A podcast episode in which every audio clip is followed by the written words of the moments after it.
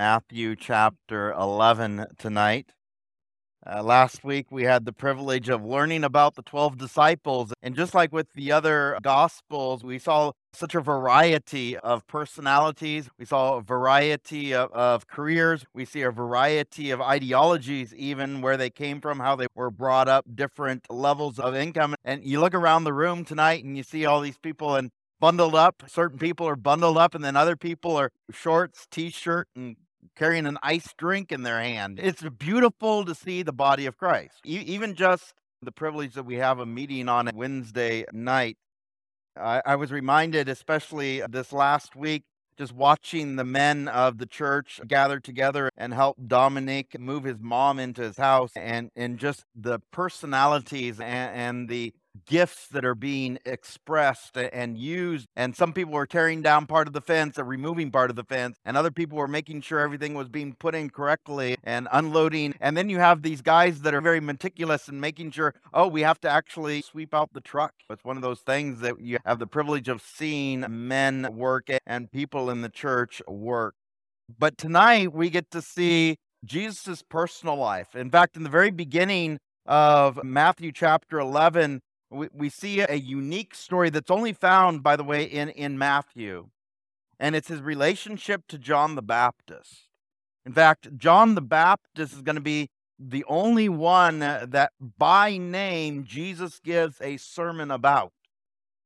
It, it, it's one of those beautiful pictures in the life of Jesus where he expresses this, this deep emotion toward his cousin who, who, by the way, prepared the way for him, who's going to die by beheading. In fact, we read this, the beginning of this story here in Matthew chapter 11, verse 1. And now it came to pass when Jesus finished commanding his 12 disciples uh, that he departed from there to teach and to preach in their cities. And when John had heard in prison about the works of Christ, he sent two of his disciples and said to him, Are you the coming one, or do we look for another? Jesus answered and said to them, Go and tell John the things which you hear and see. The blind see, and the lame walk. The lepers are cleansed, and the deaf hear the dead are raised up, and the poor have the gospel preached to them. And blessed is he who is not offended because of me. And so, Father, tonight as we approach this beautiful chapter, uh, the, these chapters that just over and over again, we can just read and read and get new things out of every time we, we read them. Your good news to us and just the privilege of reading through the perspective of Matthew, this tax collector, and being able to see you through his eyes. And just the beauty of this relationship that we're going to see with his cousin, John the Baptist. And so, Lord, as we approach this tonight, as we maybe eh, coming in from a long day of work or a long day just period, and all the things that we have to deal with in life. And just to see that Jesus, too, had these weights upon him, these stresses, Lord. And he knew always who to bring them to. Just as you reach out to us, even Jesus Christ and his humanity has to deal with the weight of, of grief, of, of mourning for someone that he loved, for someone that, that he, he cared for deeply. And so, Lord, help us as we, we get a little glimpse into this tonight, Lord, to have that same desire that you had, that that we would have that desire for those that are in need of the gospel, those around us, especially this time of year when there's so many people without hope. And We have hope. We can share that with those around us.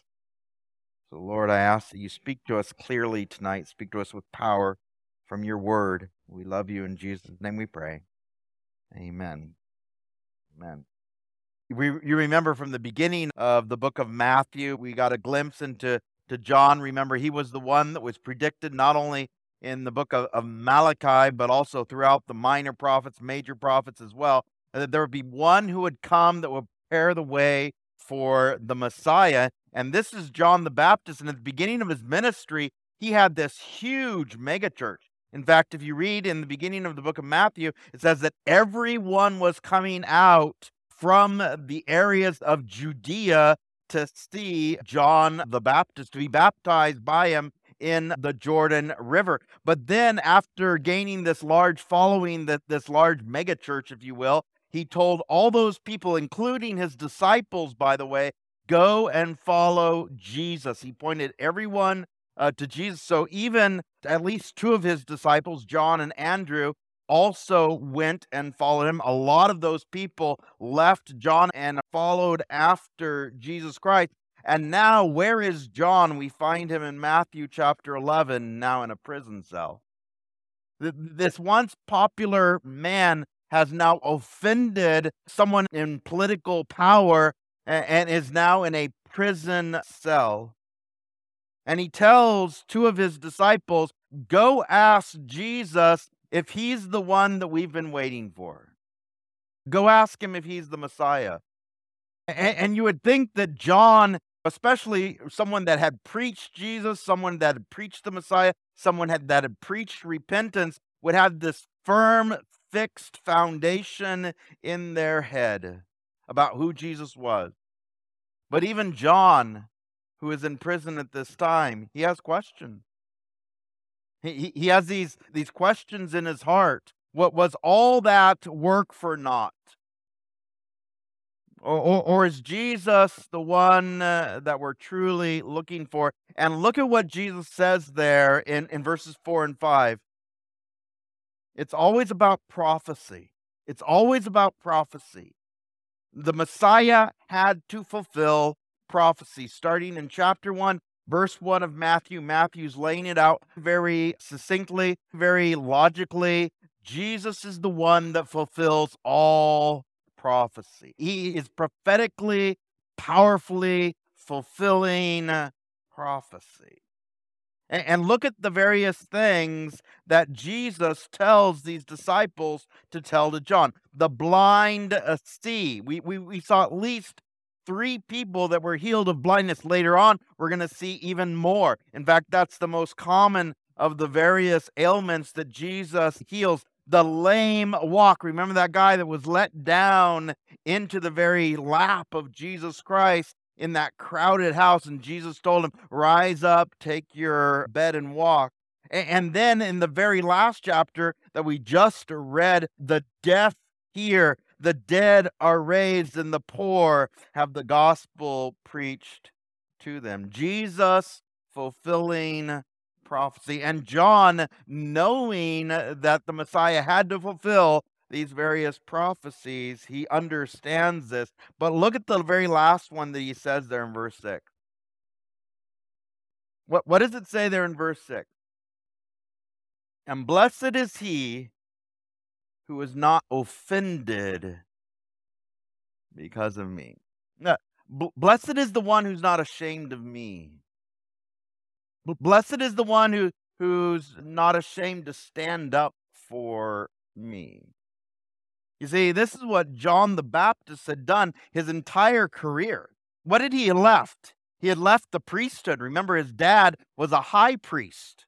His dad was actually in uh, the Holy of Holies when that angel came and told him he's going to have a son who's going to prepare the way for uh, the Messiah.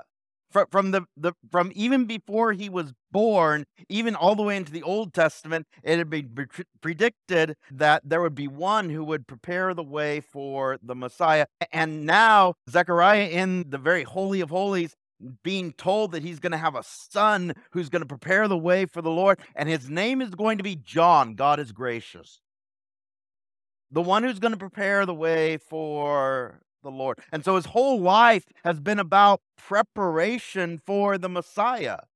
And now he's in a prison cell. And what does Jesus say at the very end?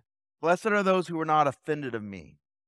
Blessed are those who are willing to stand up for the Messiah. And who was it that made his whole career about that? It was John.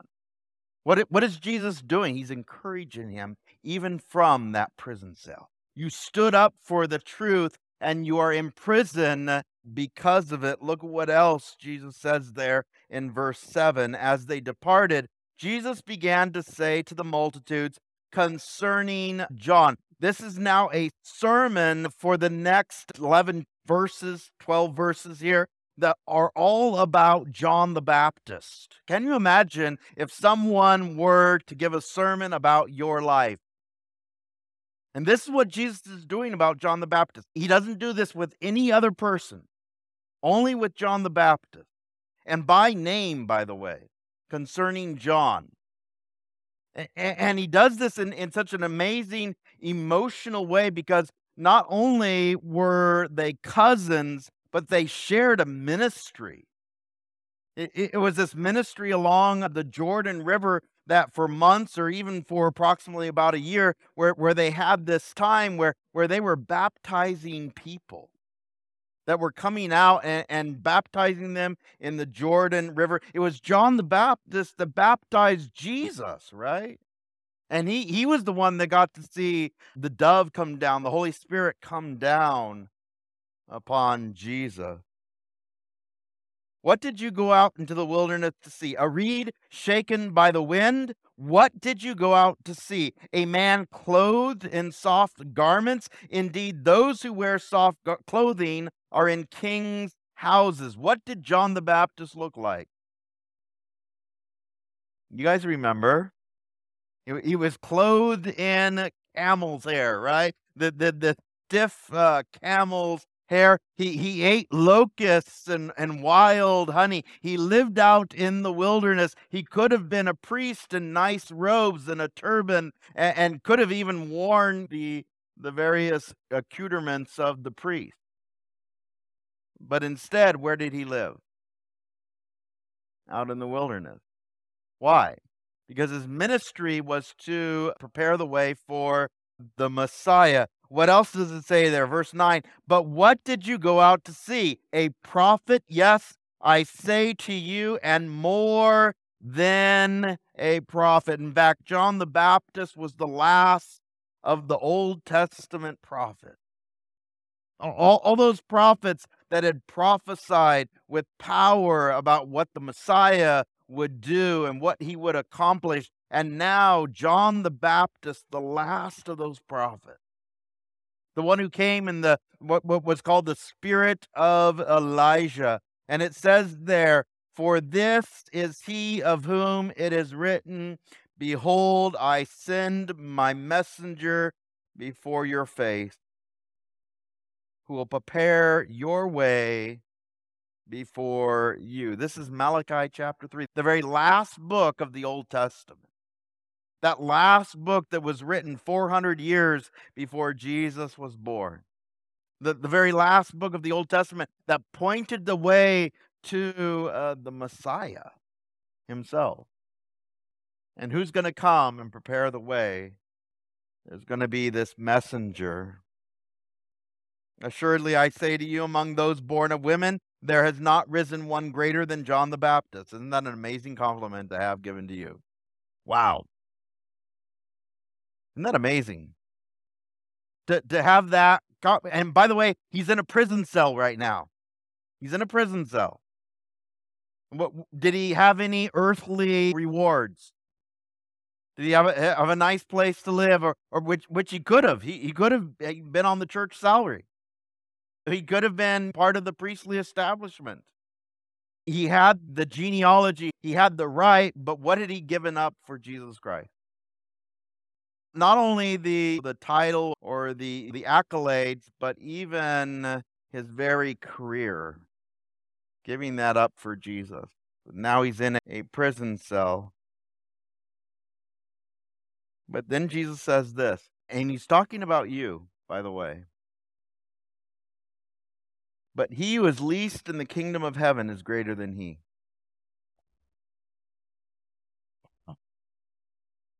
D- do you see that? That John the Baptist had this great ministry. He prepared the way of the Lord. He got to baptize Jesus. He saw the dove uh, coming down, but those that are coming, gonna come later, th- those that would uh, come after they're to be even greater. We have the privilege of having the Holy Spirit that that that indwells every single one of us that know Jesus Christ personally. That seal, that comforter. You get the dove on you. Isn't that amazing? John the Baptist didn't get the dove on him. It was Jesus that got the dove. We have the privilege of knowing that we have the Holy Spirit living within us. In fact, that's exactly what Jesus said to his disciples. You'll do greater things, right? Why? Not because of who they were, but because of who was going to live in them. This is the privilege that we have too. In fact, in verse 12 there it says, And from the days of John the Baptist until now, the kingdom of heaven suffers violence, and the violent take it by force. For all the prophets and the law prophesied until John. If you didn't believe me before, you see it right there. Who is the ending of the prophetic word? John. All the way leading up to Jesus Christ. Jesus Christ is the exclamation point of all of prophecy. See, it points to him. And he's fulfilling it in their very midst. Verse 14, and if you are willing to receive it, he is Elijah who is to come. He who has ears to hear, let him hear. Wow. Remember, Elijah was one of the greatest of the Old Testament prophets. It was Elijah, by the way, who didn't die. What did Elijah get to do? Get to go right up to heaven, right? In that fiery chariot.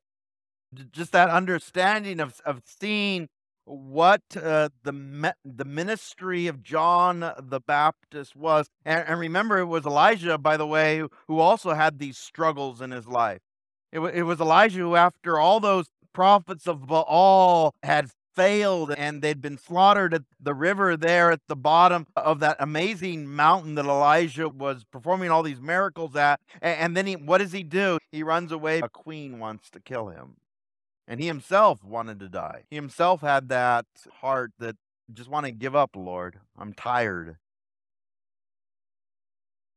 What does John the Baptist do? And, and by the way, in the book of, of Matthew, it, it, it ends here, but in the book of John, we, we see more. We'll, we'll see that when we get actually get to the book of John. But can you imagine what Jesus is doing here in not only the presence of the people that had heard John the Baptist baptize people and, and give sermons and, and cry out to the people for repentance. And can you imagine what Jesus is doing? He's giving this sermon about John the Baptist. And when those two disciples go back to John, do you, do you think that's an encouragement to John the Baptist?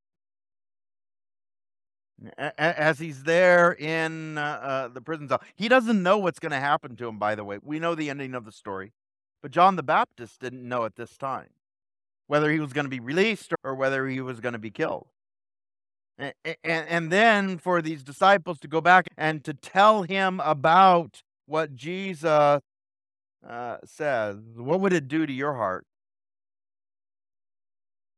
Would that be an encouragement to you? we have the scripture.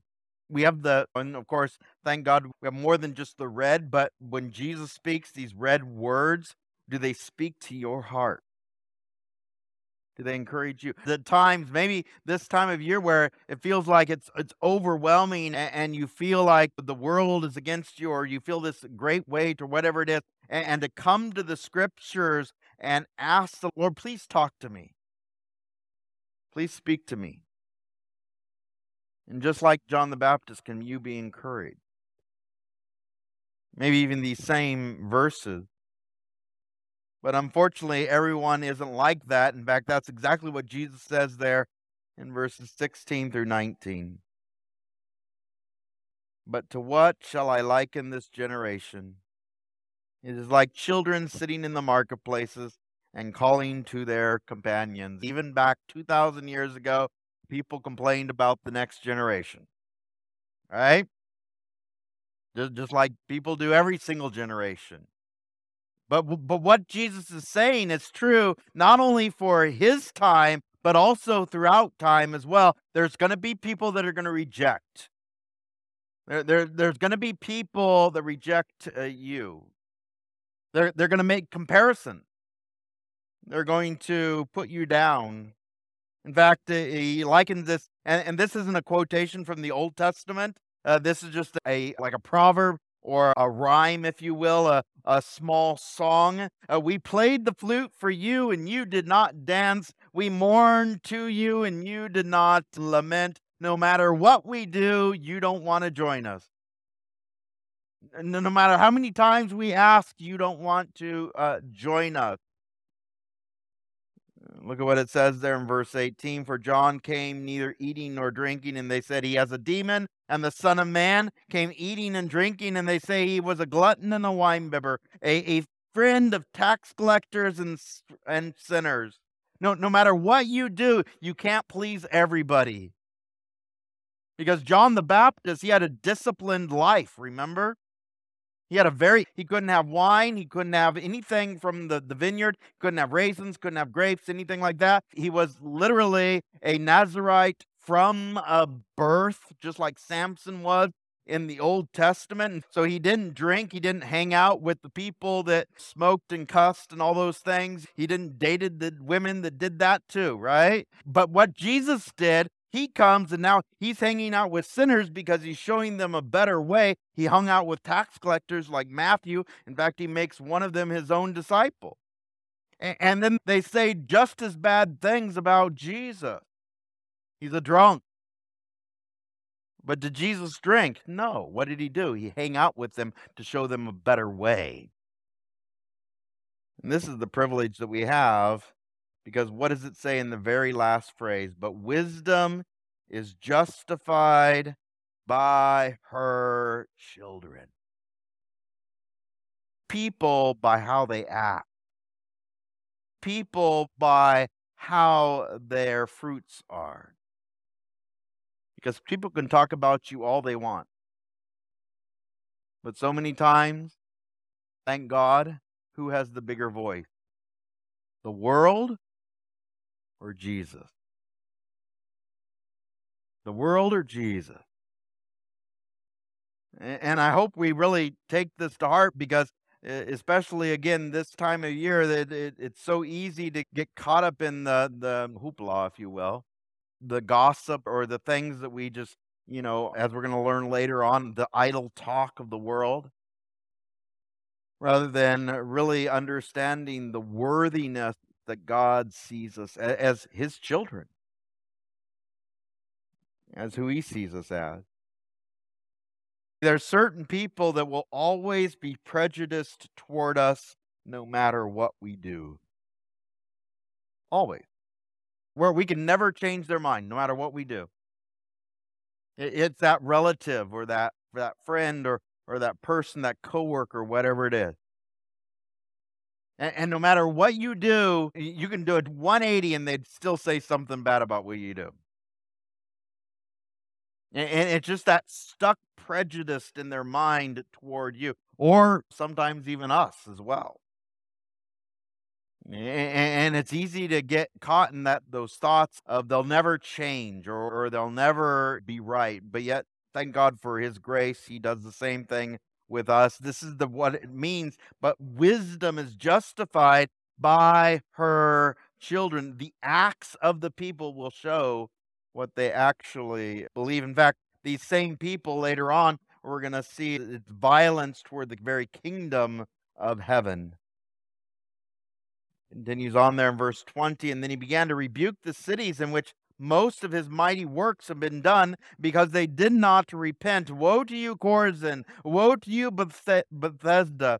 For if the mighty works which were done in you had been done in Tyre and Sidon, they would have repented long ago in sackcloth and ashes. These were the cities that were on the northern Sea of Galilee. In fact, I have a picture here just to put it in your mind exactly uh, where these cities are. Remember, most of the ministry of Jesus Christ is around what is called the Sea of Galilee. You see this region here. In fact, if you were to go to the Sea of Galilee today, you could actually ride a bike all the way around or even drive all the way around the Sea of Galilee, we saw that Jesus had crossed over to Gergesa. I know the words are small there, but on the it would be on your right hand side there. That's where Jesus healed the person that was demon possessed. And then on the other side, where those flags are at the very top there, you Bethsaida, you see Capernaum and Chorazin. And all those places are right on the northern edge of the Sea of Galilee. This would have been the place where he would have done the Beatitudes. A lot of his healing ministry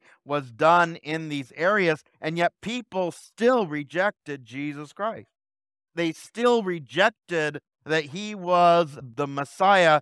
And what does it say about these places? This is scary, by the way. Verse 22 But I say to you, will be more tolerable for Tyre and Sidon in the days of judgment than for you, and you, Capernaum, who are exalted to heaven, will be brought down to Hades. For if the mighty works which were done in you had been done in Sodom, it would have remained until this uh, day. What is the comparison? That, that if Sodom and Gomorrah had Jesus walk in their midst and perform these miracles, they would have repented, but you don't. Wow. That's scary. To, to have the understanding that your heart could be so hard, like a rock, your neck stiff, that you won't repent. In fact, this is the very nicknames that God always gave uh, the Israelites hard hearted and stiff necked. This is what he's saying about Capernaum and Bethsaida and Chorazin there on the northern edge of the Sea of Galilee. Verse 24, and it sums it up very succinctly. But I say to you that it shall be more tolerable for the land of Sodom in the day of judgment than for you. Why? Why? Because Sodom and Gomorrah, all they had was Lot, and Lot left. Remember? and Bethsaida and Chorazin and all those places in the northern edge of the Sea of Galilee, they had the Messiah, Jesus Christ, the Son of God, walking in their midst, performing miracles, fulfilling prophecy. Wow. But by the way, when, when you read these texts, a lot of times we put ourselves into these stories. But the understanding is when you tell someone about Jesus Christ, it's not up to you. It's not up to you. When, when you tell someone about Jesus Christ and you actually, you know, uh, whether it's quote from the Word of God or tell your testimony or, or show the love of Christ to someone, uh, whether it's, you know, someone that you know or even just a stranger, that, that that's the power of the Holy Spirit behind your words. And, and we're just called to be watchmen. We're just called to be the messengers. And who's the one uh, that brings about the harvest? It's Jesus. He, he works. He works behind it. In fact, the disciples had already been told to go. They had been split up, the 12 disciples, and Jesus is by himself at this time. In fact, in there in verse 20, we see what Jesus says there. And at that time, Jesus answered and said, I thank you, Father, Lord of heaven and earth that you have hidden these things from the wise and prudent and I revealed them to babes. I hope you underline that. I hope you highlight that verse. Because we elevate human wisdom and accomplishment so much, even in the church. And some of the most amazing nuggets of truth get given to people that don't have all the education that are just willing, just like what, what Kat and Rebecca led us in a, a time of silence where, where God speaks and powerfully, Gr- greater than any education, Gr- greater than any human knowledge. That God is perfect and is revealing to those that are even as it describes here as babes or innocent or even ignorant. Even Father, for so it seemed good in your sight. All things have been delivered to me by my Father, and no one knows the Son except the Father, nor does anyone know the Father except the Son, and the one to whom the Son wills to reveal them. How do you know God? What's the only way to God? What's the only way to know God? It's always through the Son, Jesus. And Jesus says this multiple times in multiple different ways. It's beautiful how he says this, not only in the book of Matthew, but in every single one of the Gospels. There's, there's always a unique way that Jesus describes this relationship between him and his Father. The, the, just the beauty uh, of seeing this. Verse 28 Come to me, all you who labor and are heavy laden. I will give you rest. Is your heart heavy right now? You need to hear that verse tonight. You need to hear that verse this week. Jesus says, Take my yoke upon you and learn from me, for I am gentle and lowly in heart, and you will find rest for your soul. Wow. It, it can be overwhelming, all the things that we think we have to do, or, or all the, the lists that we have to accomplish. And of course, th- this time of year, it just compounds itself, right? What is Jesus telling the people? Lay your yoke upon me. By the way, that this word rest, it, it, it, it's one of those beautiful words that that goes above and beyond anything that we can truly experience fully in this world. Normally, we go to sleep, right? And most of the time, that's supposed to give us rest. But sometimes, what happens the next morning? Does it feel like you good, got a good night's rest? Yeah, especially the older you get, right? And you understand that even those things that are promised, especially in our world today, with an industry that, that is built upon billions and billions of dollars invested into helping people to sleep, right? Where you just have to take this pill or you have to have this app or whatever it is. And it's not to knock those things. Thank God that we have those things. But the privilege is to know that re- real rest comes from Jesus Christ. He's the only one that can truly give us rest. We rest in Him, we rest in who He is. For my yoke is easy and my burden is light. And you all have heard this picture many times. I'm sure you've heard sermons about this. The yoke, of course, was put upon an ox, but it was never put upon a, a single ox. It was always put upon two oxes and, and normally the, the more mature or the stronger ox had, had the greater uh, load. And this is what Jesus does. It, it, we're yoked with Jesus Christ, and He bears the burden for us. It's truly a, a, privilege to see that. But Jesus, as he's going through, he's describing all these things. He, he, he's giving these, these sermons first about John the Baptist and then about the various things that are uh, happening in not only the disciples' lives, but also in his own life as well. And, and then you get a glimpse into the opposition that Jesus had to feel or felt in chapter 12 there. In fact, over and over again, in this chapter, we have various cultural things that are brought out. And if you really coming from an American perspective, coming from a Western perspective, if you will, and reading these stories what Jesus is going through, a lot of times we don't really get the full weight of these things. In fact, the very first one that we see here is about Jesus walking through these grain fields chapter 12, verse 1, it said, And at that time Jesus went through the grain field on the Sabbath. And his disciples were hungry, and they began to pluck heads of grain and to eat.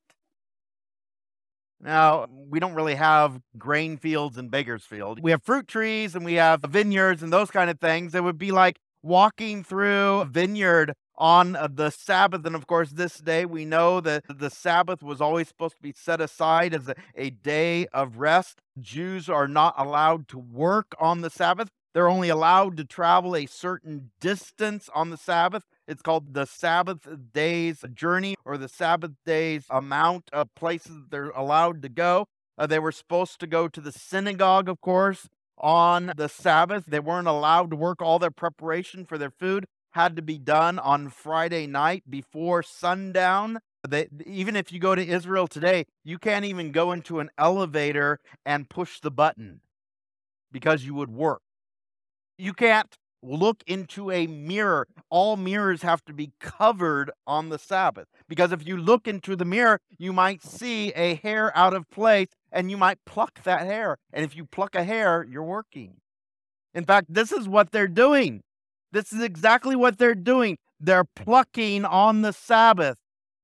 What they would do is, I don't know if you've ever had really fresh grain or fresh. This is better than granola, okay? It's better than anything you've ever tasted because what they would do is they would go through and they'd just take a little part of the kernels, the wheat kernels off the top of the grains, and they would rub them in their hands like this, and then they blow the chaff away. And what was left is these beautiful, plump wheat kernels, and then they would eat them like snacks. And so what they were doing this on the Sabbath, they were plucking, they were working, and they were blowing at the same time. And this, of course, was considered as work by the Pharisees.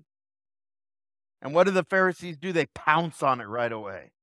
They pounce on it right away, accusing Jesus and the disciples. And when the Pharisees saw it, they said to him, Look, your disciples are doing what is not lawful to do on uh, the Sabbath. And when you really understand what they're doing, uh, they're, it's such a it's such a minuscule thing, but what are the Pharisees doing? They're expanding it out. The Pharisees not only believed in the first five books of the Bible, what we call the, the Pentateuch, but they also expanded on those laws.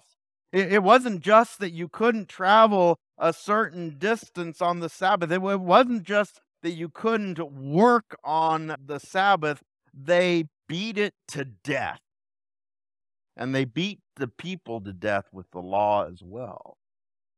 So much that no one could get away with anything without having some sort of punishment. This overlooking, and by the way, they're spying on the disciples, they're spying on Jesus, right? Can you imagine not only Jesus and the disciples walking through those cornfields, but who's spying on them? The Pharisees, making sure that they don't pluck, making sure that they don't work. Jesus, of course, he's always wise. He knows the scriptures. And he said to them, Have you not read what David did when he was hungry? By the way, this is worse than what Jesus and his disciples were doing. He and those who were with him how he entered the house of God and ate the showbread, which was not lawful for him to eat, nor for those who were with them, but only for the priests.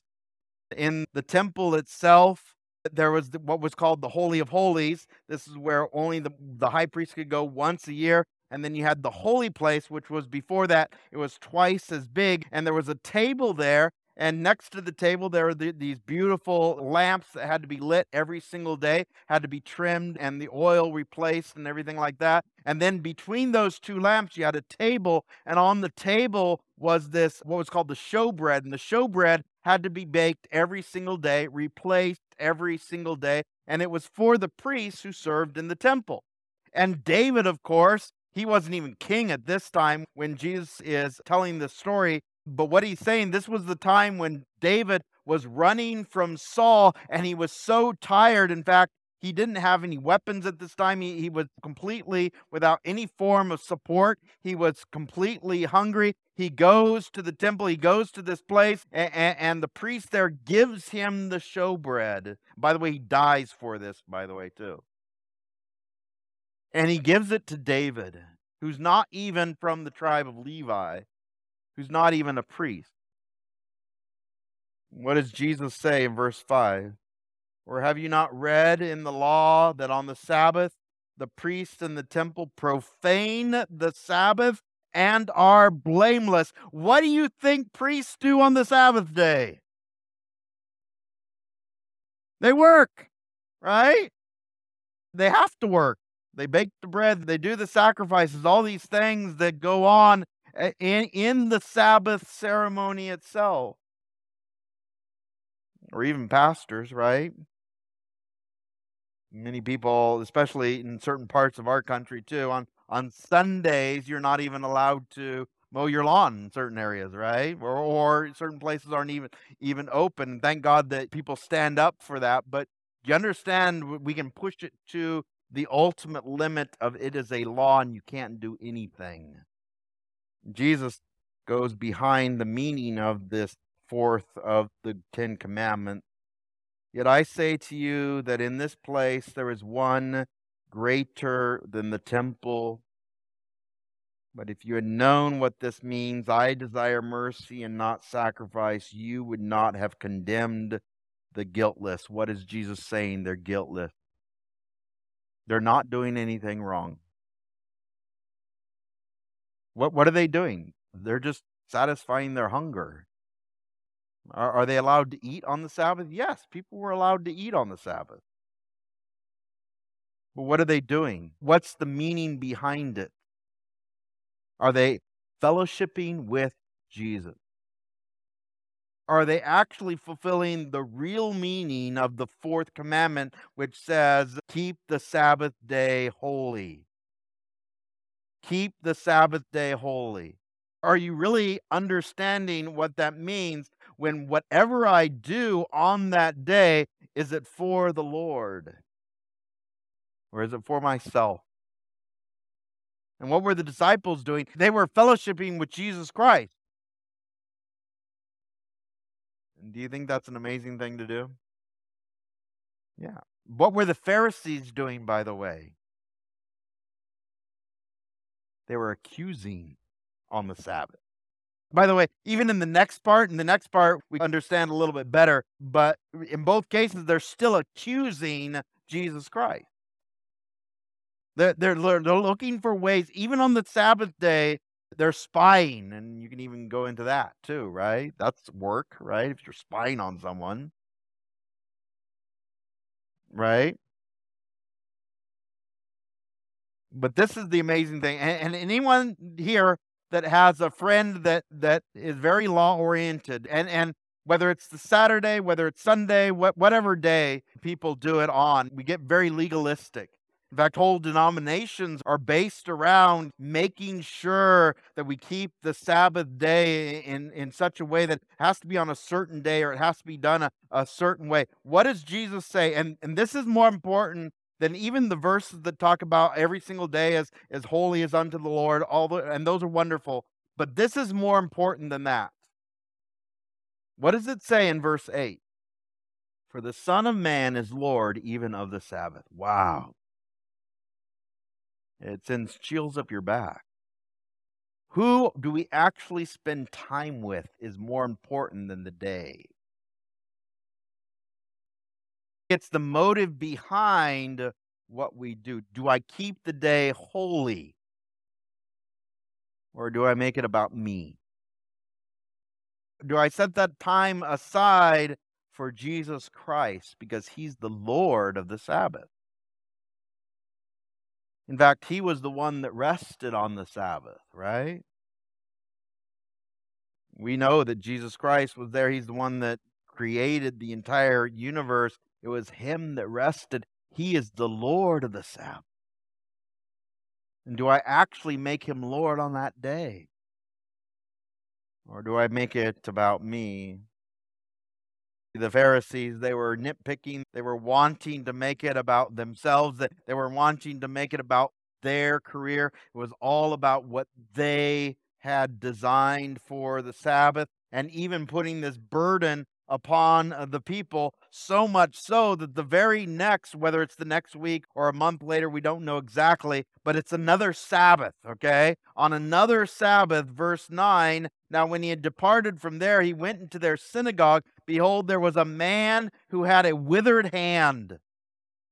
And they asked him, saying, Is it lawful to heal on the Sabbath? They're setting him up. They're setting him up. Not, not only the, the plucking and the grinding of the wheat, but also now purposely seeing if he's going to heal on the Sabbath. And, and you can see the smirk in Jesus' eyes, by the way. You can see the smirk on his face when he does this. It, it, it's really amazing how Jesus, and it's always in God's omniscience, it's always in God's wisdom how he does this. He instead of being manipulated by them, eh, he overcomes their manipulation. And he does it in every way, it's always in a creative way. Look, look at what he does. The, the Pharisees, that they might accuse him, of course, their motive behind this. And he said to them, What is there a man among you who has one sheep? Falls into a pit on the Sabbath, will not lay hold of it and lift it out. Of how much more value then is a man than a sheep? I, I don't know how far and wide that'll look for this man with this withered hand. I don't know if the, the person actually lived in this area or went to this church or whatever, but this is the setup that they're doing. And, and they're purposely seeing if they can get Jesus Christ into a catch 22 situation or into a, this conundrum where no matter what he does, it's going to be wrong. Because they can accuse him both ways. They'd always try to design their questions, design their tactics in such a way that they'd always try to uh, catch Jesus Christ in these situations. And this is why Jesus in chapter 11 when he's saying there, there's no way you can this this prejudice that people have you can't convince everybody. And so what does he do? And this is very important to understand. Just like in the previous section just like with the wheat. Who is the lord of the sabbath? And who is the one that's going to fulfill prophecy right in their very midst and do it in such a way that everyone knows who he is. How much more value then is a man than a sheep? Therefore, it is lawful to do good, or excuse me, therefore, it is lawful to do good on the Sabbath. Any of you, if you lost a sheep down in a well on the Sabbath day, you'd definitely go and get it out. The, the law made provisions for that the, the law always made provisions for doing good, okay? Then he said to the man, Stretch out your hand. He stretched out and he was restored as whole as the other. By the way, Jesus doesn't even touch the guy. Who, who's the one that's doing the stretching? Who's the one that's doing the stretching? The guy who's being healed, right? This withered hand, however it was. We don't know exactly. But he had to stretch out his hand. He, he had to work on the Sabbath. And who's showing himself as Lord of the Sabbath? Jesus. Power, prophetic power, healing the lame, as he had said in the previous chapter. Healing the lame, showing them that he was the Messiah, and how hard was their hearts how hard was their heart? No matter what you do, we're not going to believe. No matter what you do, we're not going to believe. I'm trying to catch Jesus in these horrific situations. Just a couple more verses here. Then the Pharisees went out and they plotted against him that they might destroy him. How hard was their heart? How evil was their heart? How corrupt were their hearts. All they wanted to do was destroy Jesus Christ. But when Jesus knew it, he withdrew from there, and great multitudes followed him, and he healed them all. Yet he warned them not to make him known that it might be fulfilled, which was spoken by Isaiah the prophet, saying, and this is from Isaiah chapter 42. And I encourage you to go home and read this tonight. Uh, this is one of those beautiful sections in the book of Isaiah. And again, Isaiah 66 chapters. It, it, it's made up of these two sections, verse or chapters one all the way to 39, 40, all the way to 66, and and just the privilege of seeing the Messiah fleshed out by Isaiah, written some 600 years before even Jesus Christ was born. Some of the most accurate prophecies of the crucifixion, some of the most accurate prophecies of the virgin birth of Jesus Christ. But here, it, it, it, it does it in a, in a beautiful way. Isaiah portrays what Jesus is going to do in terms of his healing ministry. Verse 18 Behold, my servant whom I have chosen, my beloved, in whom my soul is well pleased. I will put my spirit upon him, and he will declare justice to the Gentiles. These are non Jews. Uh, he will not quarrel nor cry out, nor will anyone hear his voice in uh, the streets. He's not there to argue. He's not there to, in any way, cause what we consider dissension or division or anything like that in terms of what he's doing in his very ministry. He's going to do it with the Pharisees, he's going to do it with the religious leaders, but not with the Gentiles or, or non Jewish people or the common people or the people around the Sea of Galilee what he's doing. Why is he coming? He's coming for those that need to hear the truth. And the love of God, in fact, in verse 20, a bruised reed he will not break, a smoking flax he will not quench till he sends forth justice to victory, and in his name Gentiles will trust. It's not the religious people who are going to believe. It's not those people that, that are set in their ways in terms of the law. Who is the Messiah going to convince? Non religious people. And even as it says here, non Jewish people as well. Wow. It's those that hadn't even heard about the law or hadn't even heard about the Old Testament or, or didn't know a lot about it. it. It was those people that Jesus is reaching out to. Why does he do that, by the way? And thank God he does that even today. Those of us that don't have a single drop of Jewish blood, Gentiles, right? Why does he do that even today?